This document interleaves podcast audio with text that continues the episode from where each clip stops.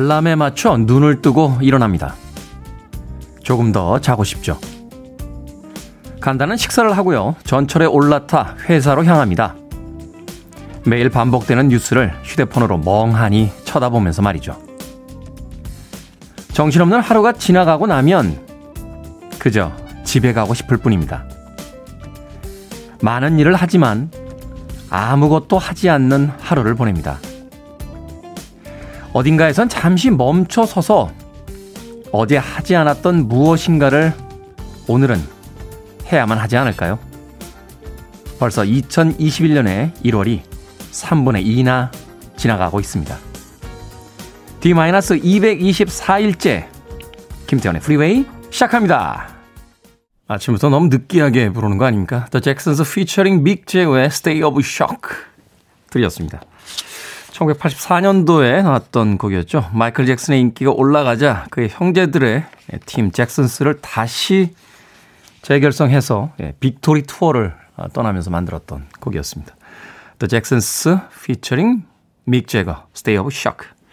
자, 빌보드 kid의 아침 선택, 김태훈의 프리웨이. 저는 클 태 자 쓰는 테디, 김태훈입니다. 오늘 날씨 엄청 춥습니다. 아, 물론 서울이 기준이 되겠죠. 제가 아, 서울에서 이제 출근을 하면서 영하 11도인가 그렇다고 하는데 체감 온도는 영하 20도까지 떨어진다 하는 예보를 들었습니다. 그럼에도 불구하고 네, 많은 분들이 이 아침 일찍부터 시작하고 계십니다. 9156님 반갑습니다. 라고 문자 보내주셨고요. 박현정님 이유식 만들면서 출첵 깜깜하고 추워요. 라고 문자 보내주셨습니다. 성백숙님 영하 11도 그래도 출근합니다. 프리웨이도 출근 직장도 출근이라고 해주셨고요. K80695929님께서 행복한 방송 감사하며 오늘도 행복한 하루 시작입니다. 라고 또 문자 보내셨습니다.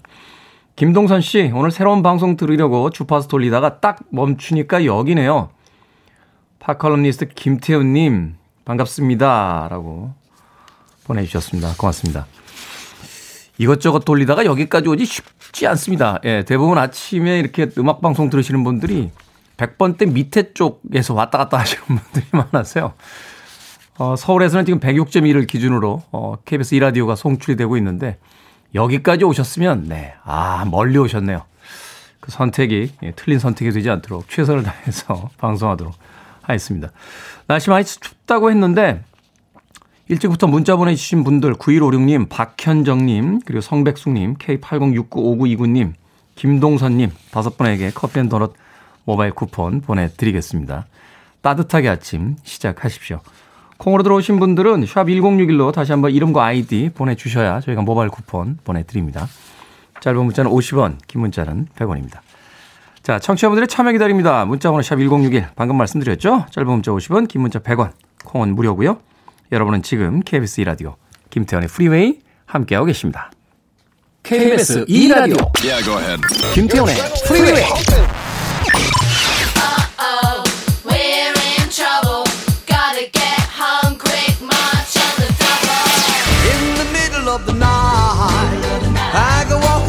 sleep through the valley of fear.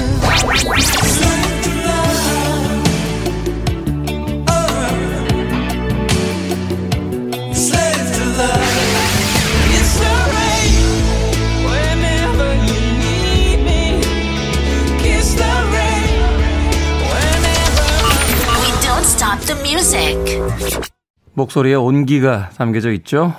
에스피리투의 Always Something There to Remind Me 들렸습니다. 저도 잘 모르는 팀이라서요. 음악이 나가는 동안 찾아봤더니 아르헨티나 팀입니다. 어, 70년대에 활동했던 아르헨티나.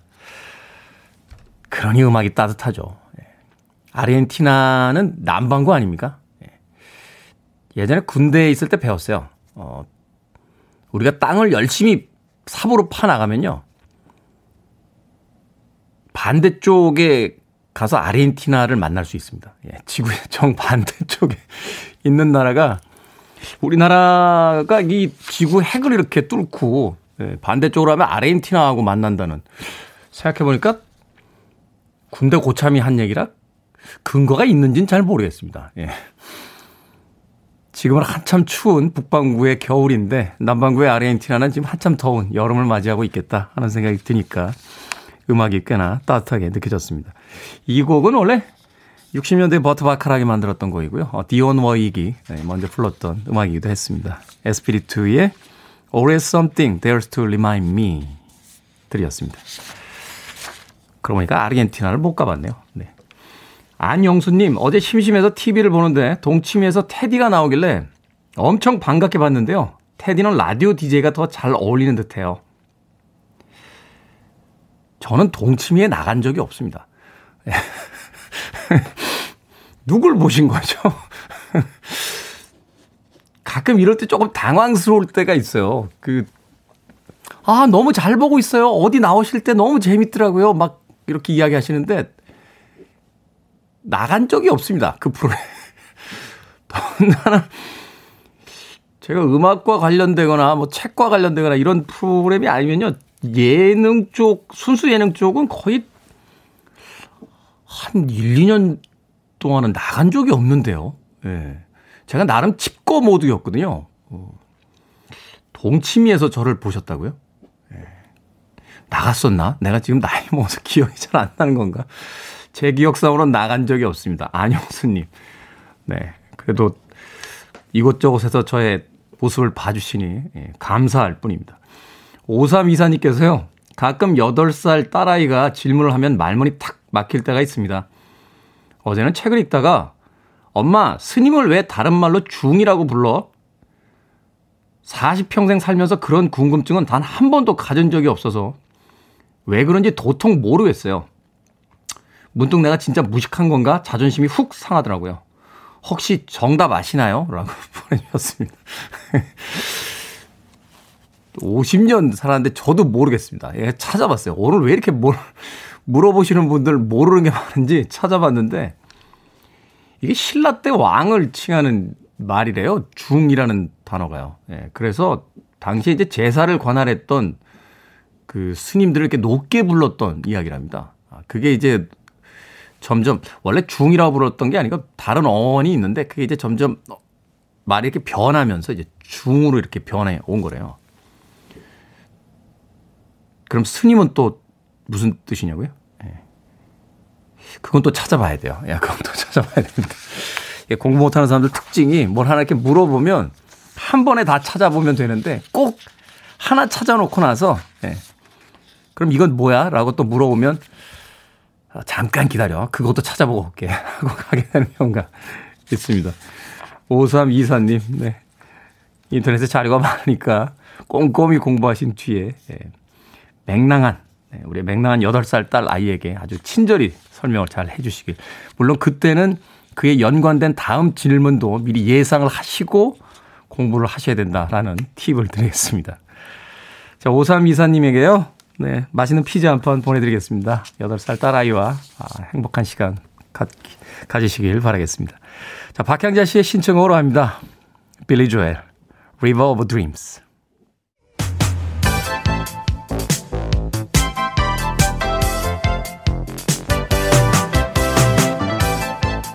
이 시각 뉴스를 명료하게 전해드리는 시간 뉴스 브리핑 최영일 시사평론가와 함께합니다. 안녕하세요. 안녕하십니까.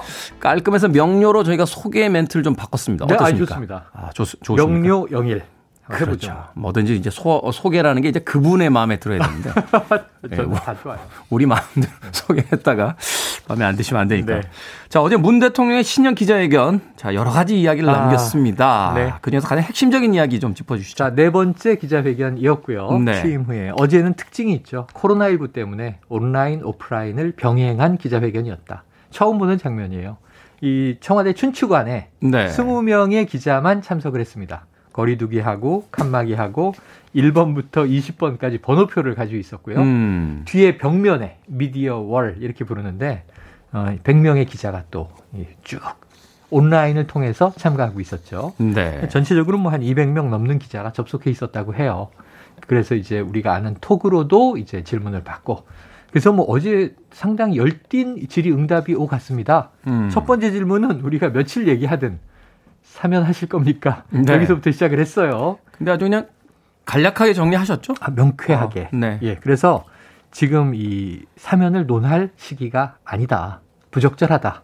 그래서 이제 사면은 지금은 검토하지 않겠다. 네. 나중 언젠가 고심할 때가 올 수는 있겠다. 그런데 제일 중요한 얘기는 뭐냐면 국민 공감이 제일 중요한데 지금은 이제 국론이 분열돼 있잖아요. 하라는 분들도 있어요. 해서는 안 된다는 분들도 있고. 그래서 국민 통합에 오히려 저해가 될 수도 있다. 음. 국민 공감이 이루어질 때 검토해야 하고 판결이 나자마자 돌아서서 사면을 이야기하는 것은 적절치 않다. 사면에 대한 입장은 딱 이제 처음에 정리가 됐는데 시작하자마자 여기서 이제 1월 1일에 사면론을 띄웠던 이낙연 민주당 대표. 네. 아, 기자들이 의원실 앞에 가 있었어요. 그래서 이제 이 문 대통령의 실시간 온라인 중계 중에 요 사면 관련 발언이 나오자 방에서 나옵니다. 대통령의 뜻을 존중합니다. 그리고 광주로 내려갔죠. 네. 기자분들도 참 잔인하세요. 아. 그, 그, 얘기 받아가지고 몇 분도 안 돼서 잔인한 다시, 직업이에요. 다시 그 얘기를 물어보시면 그 외에 뭐 여러 가지 이제 지금 이슈들이 크죠. 부동산 문제는 지난해 신년 기자회견 때와는 다르게 정책이 성공하지 못했다. 사실상 실패를 인정했고요. 인정했죠. 그 대신 이제 시장이 깜짝 놀랄 공급책을 내겠다 만들겠다. 이런 이야기도 했고 어제 거의 대통령에게 궁금한 거는 다 질문이 된 것 같아요. 어, 많은 이야기들을 했는데 그런데 이 딱 한 가지 그 정인이 사건으로 이제 문제가 된 아동 학대 입양아 문제 좀 개선해야 되지 않는가 어떻게 생각하시는가 하는 문제에 어, 일정 기간 내에 어, 입양 아동을 바꿀 수 있도록 이런 표현이 나오면서 네. 조금 이제 무리가 빚어졌습니다. 청와대는 해명을 했어요. 파양, 입양을 파하고 아이를 뭐 돌려보내고 바꾸고 이런 취지의 이야기가 아니라 해외에서도 쓰고 있는 이게 사전 위탁 보호제라는 게 있어요. 그걸 좀 강화해보자라는 취지의 이야기가 와전됐다 이렇게 해명을 했는데 네, 관리 감독을 강화하겠다 이런 이야기인데 네, 어쨌든 네. 표현상의 문제 때문에 어제 또 맘카페가 시끌하기도 했습니다. 네, 자 한편 이재용 삼성 부회장 실형이 선고가 됐습니다. 네. 법정 구속이 됐는데요. 이게 많은 법조인들이 어제 집행유예 되지 않겠느냐. 왜냐하면 재판부가 재판에서 처음 보는 준법 감시위원회를 만들어라. 네. 그리고 그 내용을 한번 보고 양형에 참작하겠다. 그럼 이거 빼주려고 집행유예로 이제 구속하지 않으려고 하는 거 아니냐 뭐 이런 박영수 특검의 문제 제기도 있었고 재판부 기피 시청도 있었고 그러는데 어제 실형이 나온 것은 상당히 이제 충격적이고 사실은 그게 이제 재판부에서 약간의 힌트를 준 것 같은 어떤 네. 조건부 석방 같은 그런 느낌이 있었거든요. 맞아요, 맞아요. 네. 그런데 어제 이 그 준법감시위원회를 다뤘어요. 실효성이 별로 입증되지 않았다. 이거 1년 정도 운영을 하면서 두 가지 요구를 했어요. 하나는 기업 총수도 무서워할 정도의 실효성이 있느냐. 그럼 총, 나 총수인데 이 준법감시위원회 무서워. 내가 위법하면은 큰일 날 것 같아. 그래서 법을 지키고자 하는 노력이 하나 필요하고 두 번째 이제 지속 가능성. 음. 이게 반짝하고 끝나는 게 아니라 쭉 갈 수 있느냐인데 여기에 대해서 전문 심리위원들이 모여서 논의한 결과 의견은 제각각이었는데 재판부는 실효성이 별로 보이지 않았다. 그래서 이거 양형 참작 안 할 것이고 이 실형을 징역 실형 2년 6개월하고 법정 구속이 돼서 전에 이제 한 1년 가까이 지내던 서울구치소로 갔습니다. 네. 그런데 이 두 가지 논란이 이제 시민단체와 여야 정당 간에 있어요. 이 보통 50억 이상의 뇌물은 하한선이 5년 이상의 징역 이렇게 돼 있는데 지금 뇌물 금액은 86억 원으로 딱 정해져 있거든요. 그렇죠. 그러면 5년 이상이어야 하는데 2년 6개월. 이게 이제 재판부의 장량 감경 2분의 1로 깎아줄 수 있다. 참작할 여지가 있는 경우에.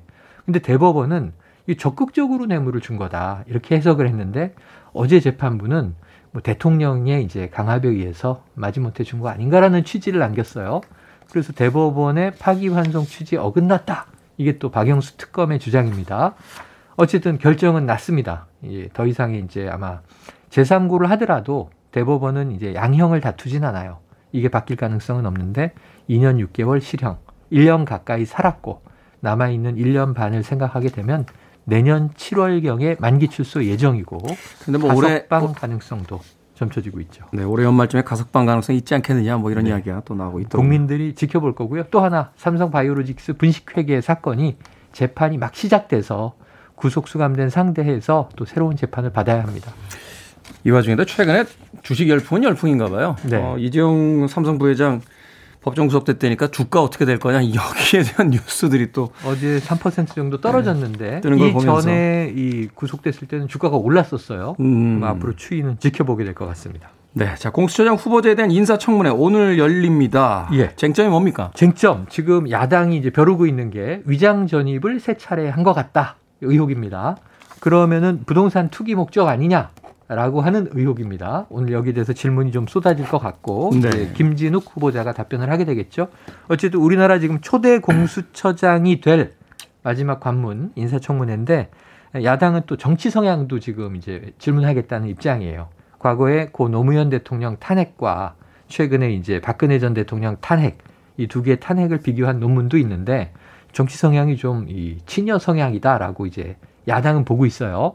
오늘 여러 가지 질문이 쏟아질 텐데 조금 이제 치명적인 아킬레스건이 드러나느냐 아니고 무난하게 넘어가느냐 이걸 봐야 될 것 같은데 근데 이제 어 이게 헌법재판소의 선임 연구관이었는데 전체적으로 지금 신고한 재산은 한 17억 원 정도가 좀 넘습니다. 이 중에 이제 강남의 전세가 한 12억 원, 12억 5천만 원쯤 되는 것 같아요. 재산이 아주 많진 않은데 한번 뭐 어떤 내용들이 나오는지 지켜봐야 될 것 같습니다. 항목들이 다 비슷하죠. 위장 전입. 위장 전입. 그 다음에 저 이 그 병역 경무 이탈. 그렇죠. 그 다음에 또 탈세. 탈루 뭐 이제 이런 얘기들이 많이 나오고 음, 학위 표절 뭐 이런 이야기들 네. 왜그 항목 몇 개 안에서 다들 그렇죠 그렇죠 네. 계속 이야기가 나오는지 잘 모르겠습니다. 또 하나 저런 게 있어요. 요새는 막 파다 파다 이 교통법규 많이 위반하면 문제가 되는데 그렇죠. 교통법규를 13차례 위반했다. 근데 이게 뭐 과속 딱지 이런 거 다 합친 건지 어, 요즘 데이터베이스 사회이기 때문에 무섭습니다. 시사왕통 퀴즈 오늘 어떤 문제입니까? 네, 자 문재인 대통령의 신년 기자회견 현장에는 입장이 20명으로 제한됐고요. 오프라인은 나머지 200여 명의 기자들은 온라인 채팅방을 통해서 참여했다. 소식 전해드렸는데 채팅하면 떠오르는 채팅은 요즘 채팅은 채팅이 아니에요. 파란 화면에 하얀 글자. 그 이상한 기계 기계 음이 좀 나냐? 삐 하면서 모뎀 소리죠 모뎀 소리. 전화비가 엄청 나오는 소리. 네. 자 이 라디오 방송과 PC 통신을 소재로 한 97년 한석규 전도연 주연의 영화로 사라 본이 부른 Lover's Concerto가 흘렀던 이 영화의 제목은 1번 접견 2번 접촉 3번 접선 4번 접속. 네. 자, 라디오 방송과 PC통신을 소재로 한 97년도 한석규 전도연 주연의 영화로 세라 본의 A Lover's Concerto가 흘렀던 이 영화의 제목은 무엇일까요? 1번은 접견, 2번은 접촉, 3번은 접선, 4번은 접속 되겠습니다. 네. 자, 문자번호 샵 1061, 짧은 문자 50원, 긴 문자 100원, 콩으로 어, 정답과 함께 재밌는 오답 보내주시면 총 10분에게 불고기 버거 세트 보내드리겠습니다. 뉴스 브리핑 최영일 시사평론가와 함께했습니다. 고맙습니다. 고맙습니다.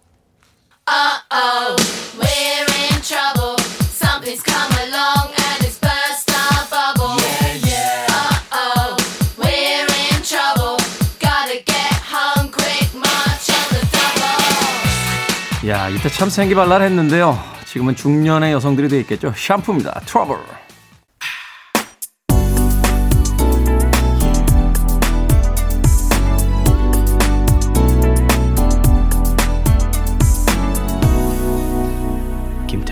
Freeway.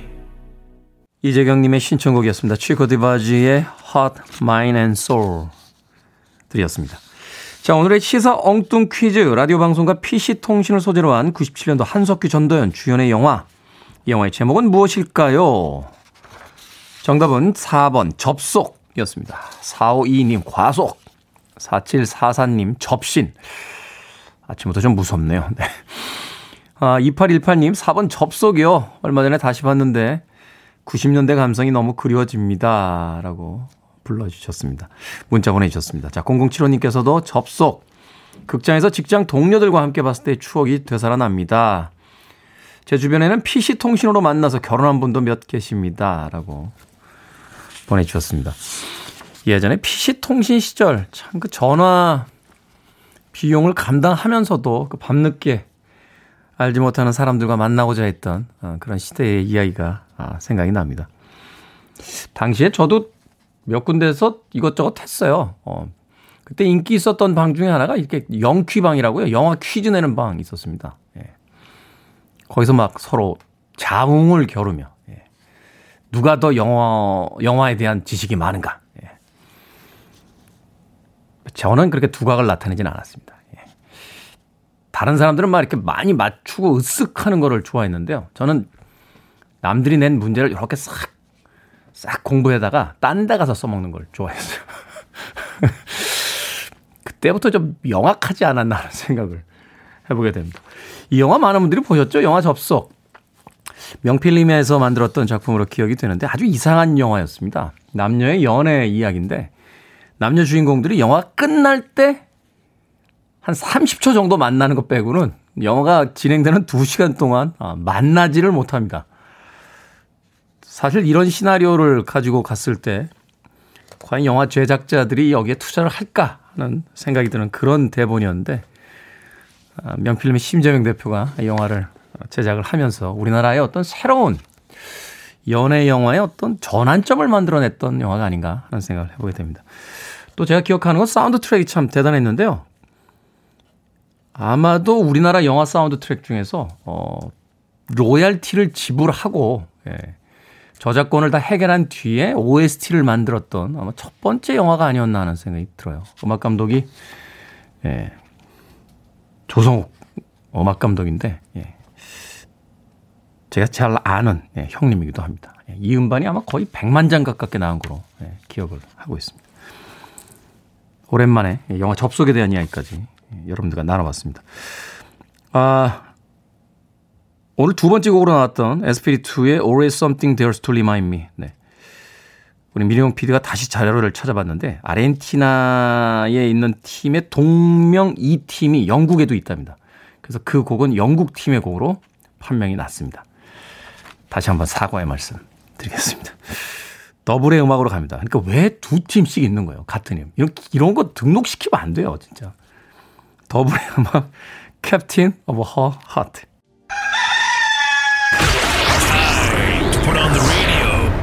김태훈의 프리웨이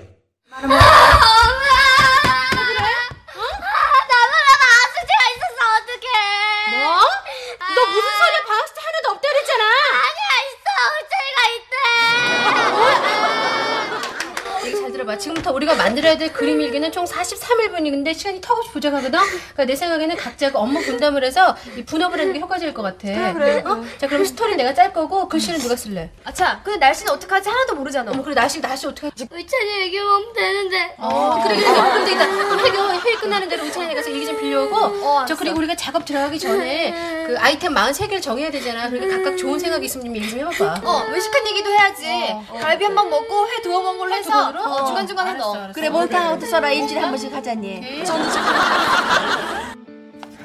생각을 여는 소리 사운드 오브 데이. 한바탕 시끌벅적했었죠. 추억의 시트콤 순봉 산봉이가에서 방송이 됐던 미다리 가족의 밀린 방학 숙제 소동을 들려드렸습니다. 방학의 기쁨도 잠시 미뤄둔 숙제와 일기를 생각하면 다가오는 개학이 정말 무섭던 기억이 있습니다. 시트콤 속의 미다리네처럼 온 가족이 달려들어서 도와주면 얼마나 좋았겠습니까만 현실은 엄마의 잔소리와 등짝 스매싱이었습니다. 방학 숙제에서 빠지지 않던 일기. 그 시절의 모든 일기의 결말은 참 재밌었다. 이렇게 끝나곤 했죠.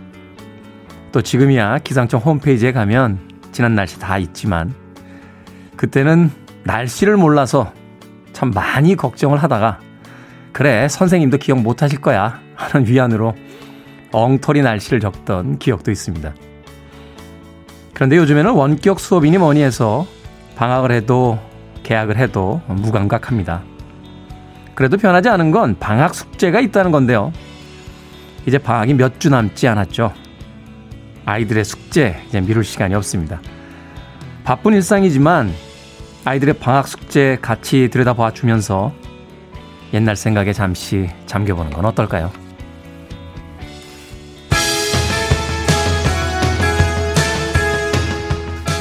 방학이 있던 그때가 그립네요. 고고스입니다. Vacation.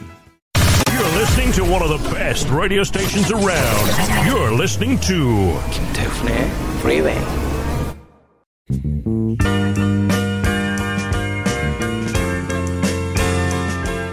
손명희 씨께서요. 테디는 가족이랑 자주 싸우시나요? 어제 동생이랑 싸운 후 24시간 동안 말 한마디 안 하고 있습니다. 라고 하셨습니다. 동생들이 다 외국에 있어서 얼굴도 못 봅니다. 어, 싸우지 마십시오. 같이 살 날이 그렇게 많지 않습니다. 토들론드렌의 헬로 이스미 1부 끝곡입니다. 잠시 후 2부에서 뵙겠습니다.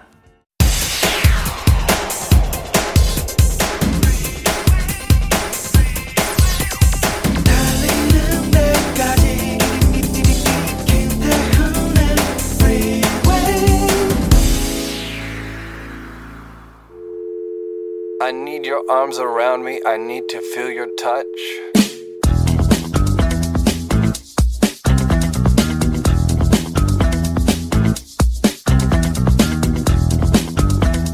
안녕하세요. 신입사원 꽃님이에요. 제가 사회생활은 처음이라서요. 모두 모두 저에게 이것만큼은 꼭 지켜주세요. 첫 번째, 5분 정도 늦어도, 아이고, 그랬제요. 라고 해주기. 두 번째, 점심 메뉴 정하라고 하지 말기. 세 번째, 퇴근 30분 전에는 일 주지 말기. 네 번째, 발표는 되도록 시키지 말기. 심장이 너무 쿵쿵거린답니다. 다섯 번째, 퇴근 후에 단톡방 울리지 않게 해주기. 여섯 번째, 주말에 뭐 했냐고 묻지 말기. 일곱 번째, 퇴근할 때 밝은 미소로 인사해 주시기. 선배님들 꼭꼭 지켜주세요. 하트하트 눈웃음.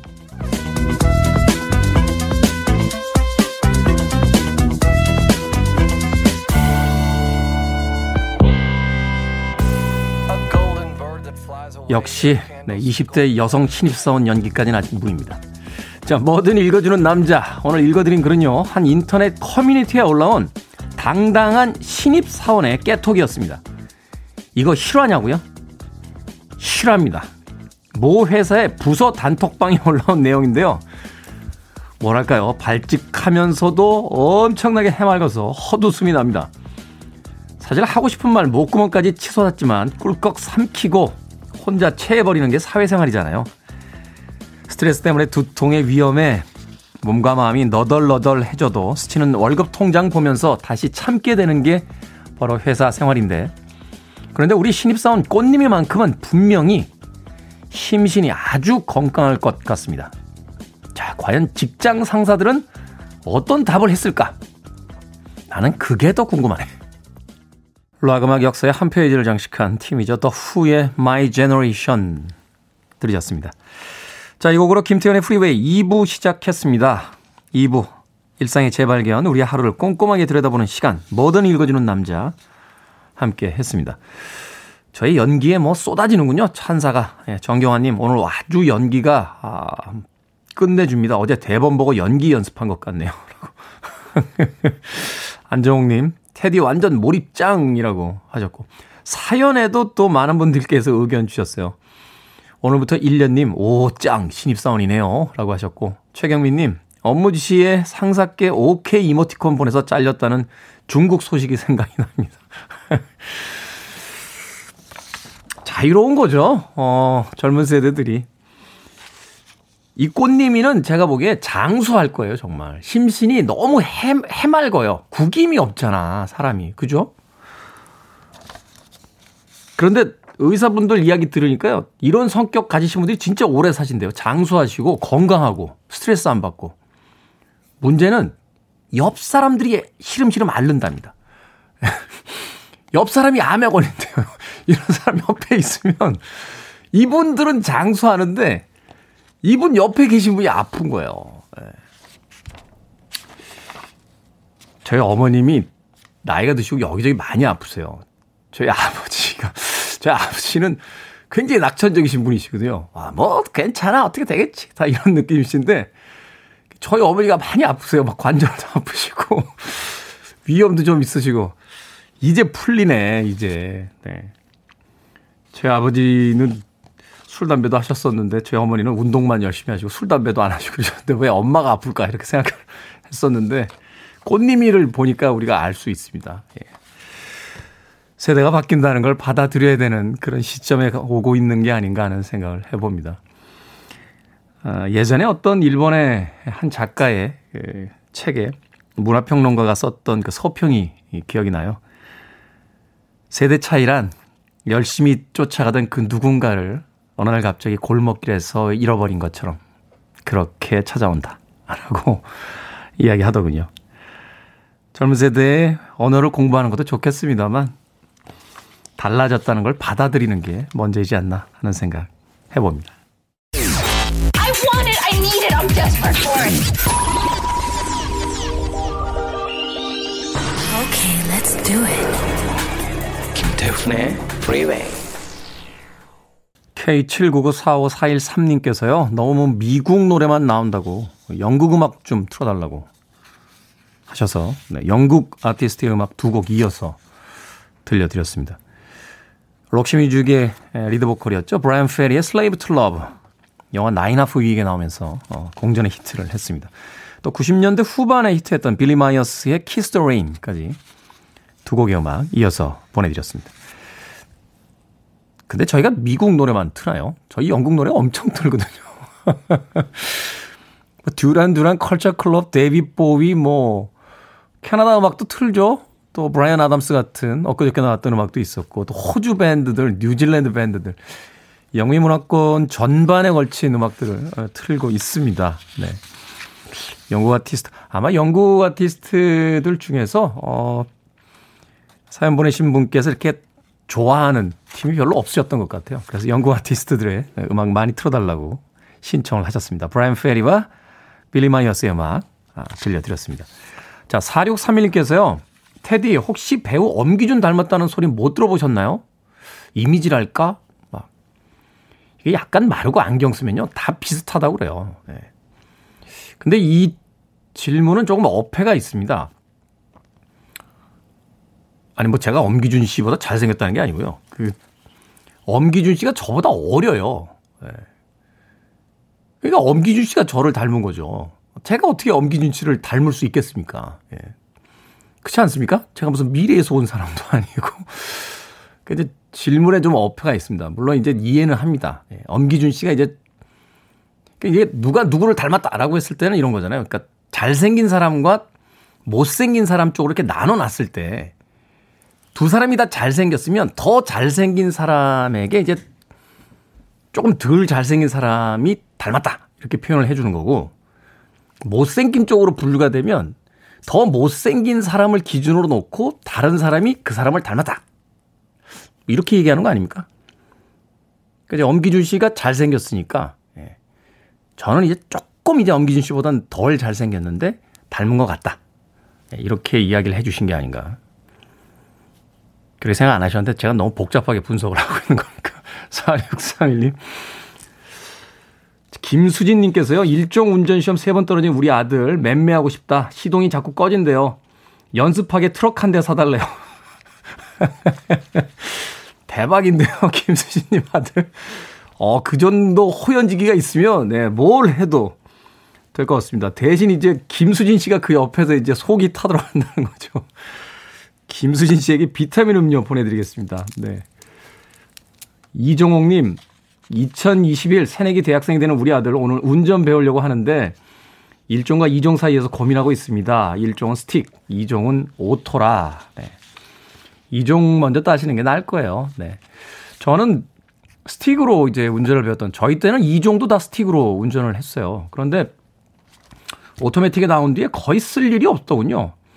제가 다시 스틱을 거의 10여 년 만에 잡아본 게요. 그 몇 년 전에 촬영하러 쿠바에 갔는데 오프로드 씬을 하나 찍어야 되는데 같이 간 이원석 감독이 스틱을 해본 적이 없다는 거예요. 자기 이 오토매틱으로만 운전을 배워서.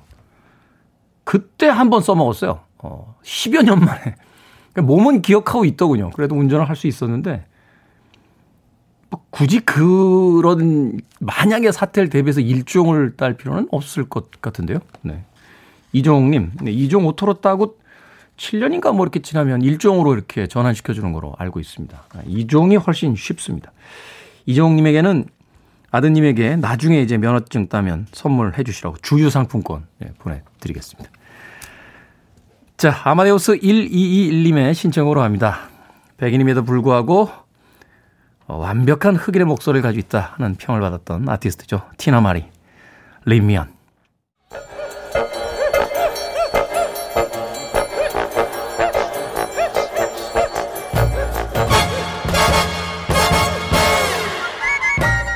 온라인 세상 속 촌철살인 해악과 위트가 돋보이는 댓글들을 골라봤습니다. 댓글로 본 세상.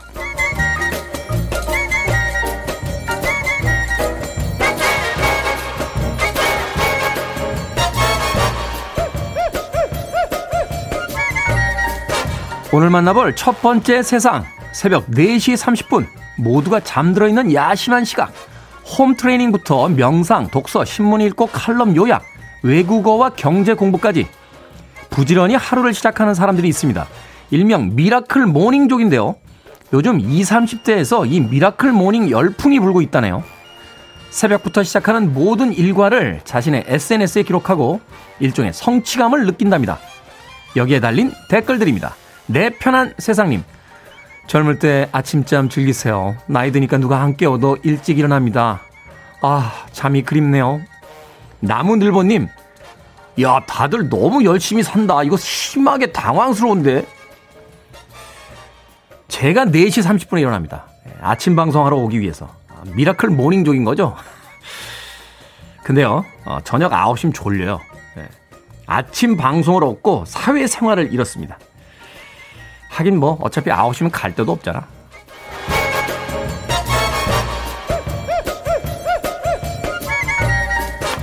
두 번째 댓글로 본 세상. 정말이지 새하얗게 변했습니다. 어디가 변했냐고요? 사하라 사막입니다. 울부짖는 사하라라고 불리던 뜨거운 사막이 눈밭이 되다니 이게 무슨 일입니까? 아프리카 대륙을 관통하던 차가운 고기압이요. 사막으로 이동하면서 눈이 내린 건데요. 이대로 가다간 1만 5천 년 후 사막에 식물이 자랄 가능성도 있답니다. 여기에 달린 댓글들입니다. 천년지기님, 아니 지금 우리가 1만 년 뒤 걱정할 때는 아닌 것 같습니다. GK님, 저 울산 살거든요. 울산보다 눈이 더 왔네요. 그러니까요. 사하라 사막에는 울산보다 눈이 더 오고 서울은 모스코보다 더 추운 겨울이 오는데 우린 아직 서로 상대 밥그릇 탐내는 세상에 삽니다. 지구라는 배가 침몰 중인데 그 안에서 더 좋은 방에서 자고 더 많이 먹는 게 도대체 무슨 의미가 있는 거죠?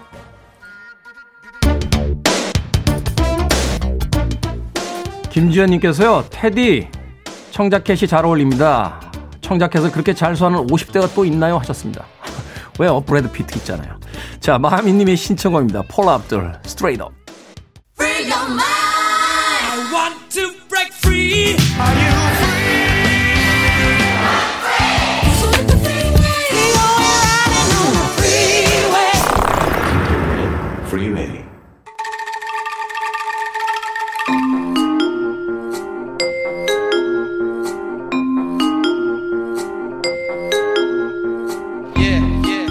쏟아지는 뉴스 홍수 속에 이것만은 확실히 알고 가자. 뉴스를 줌인. 바짝 땡겨서 들여다보는 hidden 뉴스. 뉴스톱의 김준일 대표 나오셨습니다. 안녕하세요. 예, 안녕하세요. 자, 오늘 어떤 뉴스를 또 심층 분석을 해볼까요? 예. 정인이 사건이라고 알려져 있죠. 아, 예. 정인이 지난주에. 첫 공판이 있고 다음 달 17일에 2차 공판이 있는데 이제 이거를 좀 우리가 어떻게 봐야 될지 사실 너무 이제 좀 어떻게 보면 충격적인 사건이고 그래서 좀 언론에서 좀 자극적으로 좀 다뤄지는 측면이 있어요. 그래서 네. 어떤 일이 있었고 이거를 이제 우리가 어떤 교훈을 삼아야 될지 어떤 대안이 있는지를 좀 종합적으로 짚어보도록 하겠습니다. 그 이야기 전에 어제 그 대통령 기자회견에서 한 기자가 했던 이야기는 굉장히 좀 인상적이더군요. 그 음. 그 피해자 이름을 붙이는 법안 사건 이런 것들이 돼서 혹시라도 2차 가해가 되지 않겠느냐. 음. 차라리 그 피의자의 이름을 붙여서 어 뭐 사건을 부르는 게 또 어떻겠느냐 뭐, 뭐 이런 이야기도 잠깐 나왔던 걸로 제가 기억이 되는데 어찌됐건 세간에 이제 정인의 사건이라고 알려져 있는 이번 사건 간략한 개요부터 좀 알려주시죠. 예. 뭐 이제 사망을 한 거는 지난해 10월 13일에 이제 응급실에 아이가 실려와서 사망을 했어요. 네. 그런데 이제 그 정인이가 이제 사망을 했는데 그 전에 이제 2018년 7월 3일에 정인이 입양 신청이 어, 이루어졌고 어, 입양 신고는 2020년 2월 3일에 됐습니다. 네. 그래서 이제 그해 5월에 1차 아동학대 의심 신고가 있었고 6월에 2차 아동학대 의심 신고, 9월에 3차 아동학대 의심 신고니까 5, 6, 9월이니까 4개월 동안 세, 네, 세 차례가 있었던 거예요. 아동학대 신고가. 네. 근데 그거가 안 되고 다음 달에 9월에 마지막으로 아동학대 신고 이후로 10월 달에 이제 사망에 이른 거죠. 그래서 11월에 지난해 11월에 양모가 구속이 됐고 그런 다음에 이제 뭐, 대, 어, 뭐 이제 한마디로 언론 보도가 여러 차례 났는데 결정적으로 이제 좀 뭐 이제 많이 보도가 된 것은 그 SBS의 그것이 알고 싶다 해서 네. 이 사건을 본격적으로 다루면서 다시 이제 크게 화제가 되고 분노한 사람들이 이제 많이 나오게 됐죠. 그래서 대통령이 문재인 대통령이 이제 1월 4일, 5일에 걸쳐서 이 보안 대책을 마련해라. 그리고 뭐 입양 제도를 개선해라 이런 얘기를 했었고 그래서 이제 뭐 경찰청에서도 뭐 징계도 뭐 대기 발령이죠 정확하게 대기 발령도 하고 그 양천 경찰서장 그리고 뭐 대, 대안들을 마련하고 어저께 기자회견에서도 뭐 입양제도 개선에 대해서 얘기를 했는데 좀 말실수가 있어서 네. 뭐 기사도 많이 나오고 여론의 문매를 맞기도 했는데 어쨌든 그런 지금 과정에 있습니다. 그렇죠. 뭐 하나하나 이제 좀 짚어보도록 하겠습니다. 일단은 이제 검사 측에서 살인죄 적용했습니다. 음. 어, 법의학자들의 재검 소견이 뭐 결정적 근거가 됐다라고 하는데 한편에서는 또 다소 여론에 의해서 이렇게 몰려간 거 아니냐 뭐 이런 이야기도 있고. 예. 어떻습니까? 일단 이제 법의학자들이 이제 정인이의 상태를 봤는데 이거는 명백하게 어, 살인에 해당된다라는 의견을 많이 냈어요. 근데 좀 어, 설명을 드리면은 이제 부검을 했는데 일단 췌장이 절단이 됐습니다. 그리고 과다출혈로 사망을 했거든요. 네, 몸무게가 9.5kg이고 혈액이 650ml예요. 이, 아, 이 정인이에. 근데 600ml 그러니까 90%가 이제 피가 출혈로 죽은 거예요. 그러니까 이제 뭐 내부 출혈이 있었던 거죠. 그래서 근데 이제 어, 어 이게 어떻게 벌어졌냐라고 추적을 하니까 그러니까 배를 밟은 것 같다. 이게 그냥 뾰족한 게 아니라 이 둔탁한 것을로 복부에 심한 압력을 가했는데 이걸로 인해서 아이의 그 내장이 다 끊어졌다라고 이제 본 거예요. 법의학자들이. 그래서 그 전에도 이제 여러 차례 그 갈비뼈 골절이 일곱 군데가 보였다. 라고 이제 법의학자가 봤는데 이 정도라면은 상, 상시적으로 폭력이 가해졌다. 아이한테. 이게 어른이 보기에는 뭐 본인들 주장을 하고 있지만은 별거, 그러니까 별거 아니라는 게 보다는 이렇게 말을 안 들어서 뭐 밥을 안 먹어서 이렇게 툭툭 친 적은 있다라고 하지만 그게 아이가 받는 충격하고는 그 말을 진실로 받아들인다고 할지라도 완전히 다른 거거든요. 어쨌든 이렇게 골절과 내장이 끊어질 정도라고 하면은 이거는 살인에 해당된다라는 게 법학자 소견이고 그래서 검찰이 받아들여서 살인죄를 추가를 해서 아동학대 치사에 더해서 살인죄까지 같이 기소를 하게 된 거죠. 옛날에 뭐그 떠도는 얘기 중에 안경 낀 사람들 그냥 때리면 그것도 살인 미수다 뭐 이런 이야기도 있었고 또 음. 운동한 사람들이 일반적인 사람들하고 싸움하면 그것도 어, 그 가중 처벌된다 뭐 이런 이야기도 있었는데 아니 18개월 된 여아의 이런 이런 폭력을 행사했다는 건 이건 누가 봐도 상식적으로 살인죄라고 봐야 되는 거 아닙니까? 그 미국에 이제 뭐 비슷한 사례들이 몇 건이 있어요, 사실은. 그래서 뭐 미국의 2017년에는 네바다주에서 32개월 된 여아 클로이 허넨데즈가 목숨을 잃었는데 결국은 1심에서 종신형을 선고받았습니다. 이 음. 부모가. 이거 뭐 다 이제 양부모가 아이를 학대한 사, 사건인데요. 그리고 뭐 오리건주에서도 2016년에 이제 말리아 가르시아라는 아이가 숨졌는데 영양실조로 숨졌거든요. 근데 이 아이도 역시 아동 학대로 그 부모가 종신형을 받았어요. 살인죄가 다 적용이 됐거든요. 미국 같은 경우에는. 그래서 이제 그렇게 좀 엄격하게 법 적용을 해야 되는 거 아니냐 이제 여론들이 이제 많이 이제 퍼지고 있는 거죠. 네. 이런 상황에서 이제 양부모 측은 뭐 학대 부인하고 뭐 훈육 주장하고 있는데 그럼에도 불구하고 새로운 어떤 입증되는 증거들이 지금 나오고 있죠.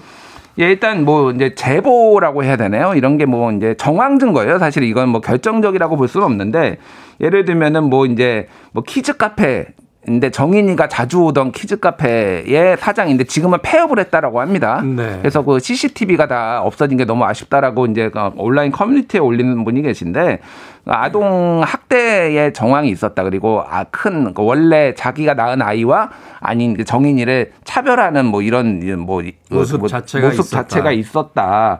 라고 하고 뭐 정인이가 사망한 지 3일 후에 가족 끼리 와인 파티를 했다라는 뭐 상황 그리고 그래서 외할머니까지 고소를 당하고 뭐 이런 일련의 이제 증언들이 막 쏟아지고 있는 거죠. 그래서 아니요.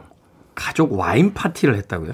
예, 뭐 그런 증언이 나와서 이게 뭐 사실 모르겠습니다. 저도 잘 이게 어떤 마음으로 했는지를 잘 모르겠어요. 그 와인 파티라는 게 예전에 뭐, 모 국회의원도 와인 파티를 하다가 뭇매를 맞았는데 이 와인이 문제는 아닌 것 같고요. 어찌 됐든 네.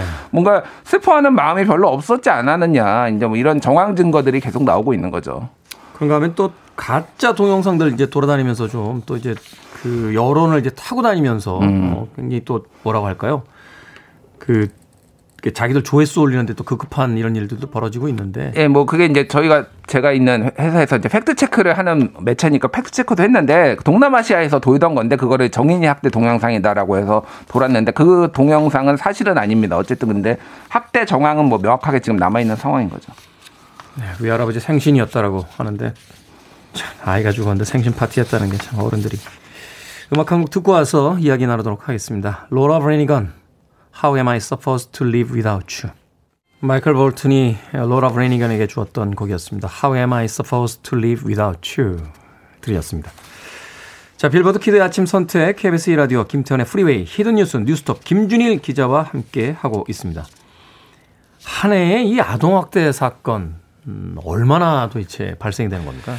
깜짝 놀라실 거예요. 일단은 아동 학대 사건 말고 사망으로 몇 명 아동 아동이 몇 명 죽냐 한 해에 그러니까 사건이 아니라 그 중에서도 사망 사망만 통계를 말씀드릴게요. 2014년부터 2019년까지 6년간 175명이 죽었거든요. 아동 학대로 한 해 평균 30명씩 죽고 있습니다. 애들이. 그러니까 이게 무슨 사고가 아니라 학대로 죽는다. 학대로 명확하게 경찰이 수사해서 학대라고 해서 죽은 걸로만 30건이 매, 매년 30건씩 있어요. 음, 그러니까 네. 사실 정인이 같은 애가 30명씩 매년 나온다라는 거. 우리가 이런 사건에 좀 둔감합니다. 둔감하거나 이제 보도가 많이 안 되는데 워낙 이게 자극적이라서 이렇게 나온 거고. 네. 그러면 도대체 얼마나 양부 소위 말해서 이제 입양 가정에서 이게 일어나고 있느냐. 별로 안 일어나요 생각보다. 음. 이게 2018년, 2019년에는 70명이 아동학대로 죽었는데 한 한 건이 있었습니다. 아, 입양 가족 입양 가족에서 한 건이 있었고요. 그러니까 친부라든지 혹은 뭐 이렇게 그 어, 이렇게 재혼한 가정 뭐 이런 데서는 벌어져도 이제 입양에서는 그렇게 많이 벌어지지 않았다. 한 건밖에 없고요. 그러니까 전체 아동 학대 이제 통계를 말씀드릴게요. 2019년에 3만 45건의 아동 학대 신고가 있었어요. 그 중에서 72.3%가 친부모가 한 거고요. 어, 양부모는 0.3%밖에 안 돼요. 그러니까 94건. 그러니까 사실은 우리가 이제 입양도 물론 중요합니다. 근데 이건 근본적으로 입양에서 지금 이거가 생긴 게 아니라 그냥 아동 학대를 하는 사람들이 천재 널린 거예요. 대한민국에. 그래서 이거를 어떻게 막을 것이냐가 근본적인 이제 대책이 있어야 되는 건데 그래서 뭐 경찰에서 내놓은 것이 아동학대 신고가 들어오면은 적극적으로 조치를 해서 분리를 한다든지 뭐 이제 이런 것들을 좀 더 엄격하게 적용하겠다. 그리고 그 담당 경찰관을 늘리겠다. 뭐 이런 것들이 이제 대안을 내놓은 건데 어, 슬픈 일이죠, 사실은. 30명씩 매년 아이들이 죽고 있다라는 게. 그러니까 어제 그 기자회견에서 이제 그 대통령이 했던 이야기는 근본적인 어떤 해결책은 못 된다는 거네요. 그러니까 아동 입양을 한 것을 더 철저히 감시하는 건 분명히 중요하지만 음. 대부분의 아동 학대 사건이 친부 쪽에 친부모 쪽에서 이제 생긴다고 본다라면 네. 어, 단지 그 입양아들을 더 그 감시를 잘해주는 것뿐만이 아니라 전반적으로 이제 아동들에 대한 어떤 사회적 시스템을 만들어야 된다. 지금 이 얘기인 거잖아요. 그렇죠. 그게 정말 중요합니다. 그거 물론 이제 입양제도 개선도 중요해요. 그래서 그거를 조금 말씀드리면은 한국이 이제 좀 입양을 좀 쉽게 한다라는 게 있어요. 왜냐하면은 입양을 하려는 사람이 너무 없기 때문에 네. 입양을 하겠다라고 오면은 가급적이면 입양을 시키려고 해요. 그래서 음. 입양이 한 해 얼마나 이루어지냐면은 2015년에 1,057건이 있었고요. 2019년에 704건으로 줄어들고 있습니다. 지금 매년 줄어들고 있어요. 네. 근데 대한민국이란 나라가 5천만 명이 사는데 한 해에 700명밖에 입양이 안 된다? 이건 입양 거의 안 한다는 얘기예요, 사실은. 그러니까 어, 기관에서는 적극적으로 웬만하면 시켜주려고 하니까 음. 그래서 뭐 이를테면은 뭐 이제 입양을 조금 뭐 이를테면 뭐 외국에 있는 건데 사전 위탁제도 같은 게 있습니다. 어제 대통령이 말한 것도 그런 취지라는 건데 뭐냐면은 한 반년 정도 서로 같이 살아보면서 입양을 할지 말지를 결정하는 게 이제 뭐 독일이나 프랑스나 이런 데도 있다라는 거예요. 근데 그런 예. 제도들은 되게 보면 어느 정도 나이가 좀 있는 음. 그래서 이제 자기 의사결정을 할 수 있는 정도의 이제 그 소년 소녀들이라든지 어떤 청소년 정도 되는 걸로 되게 많이 봤었거든요. 그렇죠. 그러니까 우리나라는 또 이제 입양의 좀 특수성이 뭐냐면은 완전 갓난아기를 원하는 거예요. 그러니까 이게 입양에 대한 또 부정적인 시선. 그래서 사실은 이제 대통령이 입양제도 개선을 얘기를 했을 때 입양 쪽 그 시민사회단체들이 성명을 발표했어요. 입양에 대한 부정적인 시각을 지금 대통령이 말하고 있다라고 하면서 여러모로 좀 복잡하게 꼬여 있는데 어쨌든 제도 개선이 필요한 건 맞습니다. 그래서 너무 쉽게 결정을 하는 거 그런 것들을 막아야 되고 또 이제 뭐 이를테면은 여러 가지 문제가 있었는데 성범죄 경력을 있으면 안 되거든요. 근데 그거를 안 되죠, 당연히. 예, 그거를 제대로 조사하지 않고 입양을 했다라는 게 뭐 밝혀지기도 하고요. 뭐 여러 이제 문제들이 계속 절차상으로 문제들이 있어서 그런 것들은 보완 대책이 필요한 거는 확실히 맞습니다. 음. 음. 뭔가 좀그 특단의 조치가 좀 있어야 될 것 같아요. 그러니까 신고가 반복이 되면 음. 어떤 일정 기간 동안 계속해서 그 신고가 없더라도 정기적으로 가서 그 검사를 한다든지 이렇게 해서 관리 체계를 좀 더 강화하지 않는 이상은 지금 정리 사건에서도 우리가 이야기하고 있습니다만 몇 번이나 신고가 들어왔는데도 음. 그 신고 때만 잠깐 확인했을 뿐 그 이후에 어떤 후속 조치들이 없었기 때문에 이런 비극들이 생긴 거잖아요. 결국은. 근데 또 양부모들이 그러니까 뭐 양부모뿐 아니라 부모들이 분리시키려면 난리를 치고 진정 넣고 해가지고 예전에 해당 경찰관이 징계 먹은 적도 있어요. 그러니까 경찰들도 적극적으로 못 나서는 게 있는데 이런 부분에 있어서는 좀 무관용을 하고 국가가 좀 더 적극적으로 그 개입을 해야 되지 않을까 그렇게 보여집니다. 네, 법 개정에 대한 이야기가 사건이 있을 때마다 여기저기서 나옵니다만 결국은 있는 제도 내에서의 어떤 어, 통제나 감시 체제가 잘 되어 있는지부터 먼저 점검해 보는 게 예, 필요한 시기가 아닌가 하는 생각이 듭니다. 가슴이 좀 아픈 이야기는 했습니다만 그래도 꼭 한번 짚어봐야겠다는 생각으로 오늘 어, 김태훈의 프리웨이 화요일의 hidden 뉴스에서 다뤄봤습니다. 뉴스톱의 김준일 대표였습니다. 고맙습니다. 예, 감사합니다.